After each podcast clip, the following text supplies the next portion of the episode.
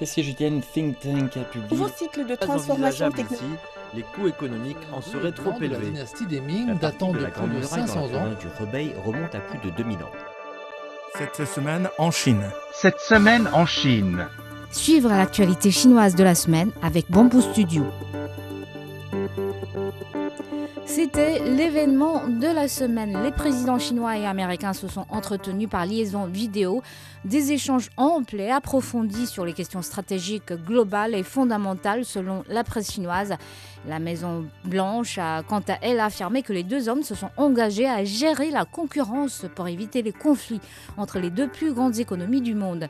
Signe de réchauffement probable, les deux pays ont annoncé des mesures de facilitation dans la délivrance de visas multiples entrées aux journalistes. Et Chinois et Américains ont d'ailleurs rendu hommage cette semaine par un événement en ligne aux pilotes américains qui ont défendu la Chine contre l'agression japonaise pendant la Seconde Guerre mondiale. 30 ans après l'ouverture de la Shanghai Stock Exchange, la Chine a inauguré son troisième marché boursier. La Beijing Stock Exchange est opérationnelle depuis ce lundi 15. Vocation affichée, soutenir les PME innovantes. Des premières 81 entreprises cotées à la bourse, nombreuses travaillent dans les secteurs émergents tels que la technologie biologique, les nouvelles énergies, les nouvelles matières ou encore les équipements haut de gamme. Un an après, les sociétés ayant les meilleures performances pourraient être transférées aux bourses de Shanghai et de Shenzhen, histoire de développer un marché aux capitaux à plusieurs niveaux en Chine. La Chine compte actuellement plus de 40 millions de petites et moyennes entreprises. Elle contribue à hauteur de 60% du PIB au PIB du pays. Plus d'1,15 million d'antennes 5G fonctionnent en Chine. Elles sont utilisées par 450 millions de personnes. La Chine est en effet le pays le plus avancé du monde dans le domaine de la 5G. Elle compte augmenter le nombre d'antennes pour 10 000 personnes à 26 d'ici l'an 2025 et la pénétration des utilisateurs de la 5G passera à 56 Cultivés sans pesticides ni engrais chimiques ou élevés dans des conditions 100% naturelles, les produits alimentaires bio sont en train de gagner du terrain en Chine. 1 million de tonnes de produits vendus en 2020 pour un chiffre total de 11 milliards d'euros et on estime que le marché continue de s'accroître au rythme annuel de 25%. Un marché que se disputent les grandes chaînes de distribution. Rama Fresh a lancé en 2020 sa propre enseigne de légumes bio grâce à des partenariats signés avec une centaine de fermes maraîchères à travers le pays. JD.com a rassemblé les grands producteurs et distributeurs du pays dans la Fédération nationale des produits biologiques. Autant d'efforts qui contribuent à rendre ces produits plus accessibles. Haiyang, dans la province du Shandong, à l'est de la Chine, est devenue la première euh, ville du pays à être chauffée avec la chaleur résiduelle d'une centrale nucléaire.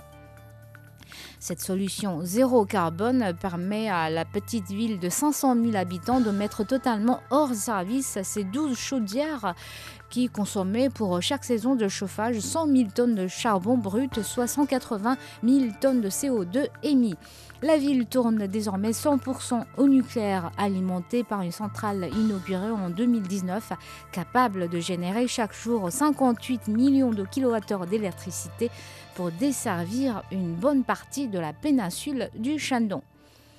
Un train de fret euh, chargé d'articles de Noël, parti de Shenzhen dans le sud de la Chine, est attendu autour du 21 novembre à Duisbourg en Allemagne, d'où la cargaison sera expédiée vers d'autres pays européens dont la France, la Pologne, la Belgique, la Suède et les Pays-Bas. Les trains de marchandises Chine-Europe qui circulent actuellement sur 73 itinéraires ont acheminé des marchandises vers plus de 170 villes des 23 pays européens.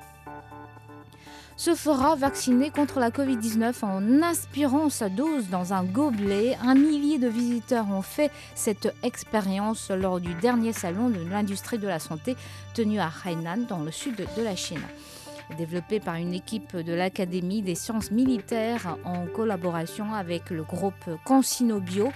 Le vaccin vaporisé est introduit par la bouche pour atteindre, peut atteindre directement le système respiratoire et activer l'immunité des muqueuses, ce, qui le rend plus efficace, selon développeurs, ces développeurs que les vaccins donnés par injection musculaire. C'est officiel, euh, on verra pour la première fois un coureur chinois sur la piste de Formule 1. Il s'appelle Zhou Guanyu et il vient de rejoindre l'écurie Alfa Romeo pour la saison 2022. Ce jeune Shanghaïen de 22 ans a débuté sa carrière à Sheffield, en Angleterre, dans une écurie de karting en 2019 et il a rejoint la Renault Sport Academy pour progresser vers la F1. L'arrivée de Joe dans ce circuit jusqu'à présent dominé par les Européens et Américains contribuera sans doute au développement de la discipline en Chine qui représente déjà un énorme marché pour les constructeurs automobiles. À plus de deux mois de l'ouverture des Jeux olympiques d'hiver de Beijing, on a dévoilé les menus de restauration dans le village olympique. C'est un festin de 678 plats, des spécialités du monde entier. Pizza, sushi, spaghetti, ravioli, taco, tout le monde pourra se régaler, quelle que soit sa préférence ou son origine.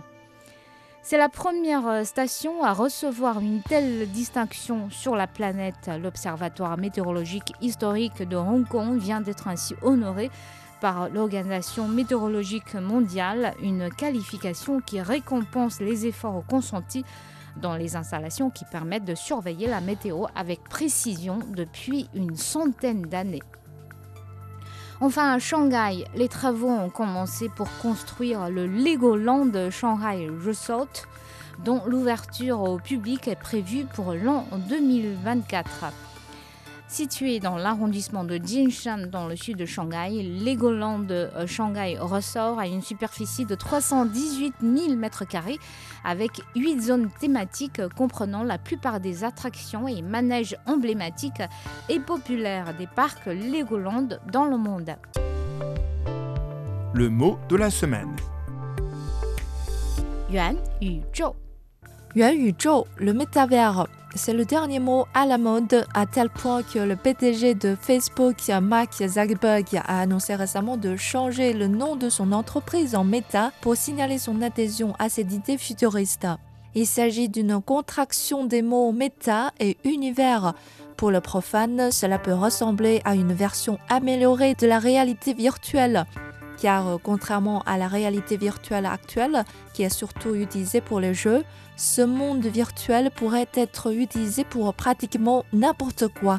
Travail, jeux, concerts, sorties au cinéma, sans oublier le shopping en ligne. Dedans, vous aurez un avatar 3D, une représentation de vous-même. Vous vivez donc votre vie virtuelle de la même manière que vous vivez votre vie physique. Par exemple, l'achat d'une vraie chemise sur Internet pourrait donner droit à un coupon permettant d'habiller votre avatar virtuel avec le même vêtement qui s'afficherait aussi bien dans une salle de réunion que lors d'une partie de poker en ligne.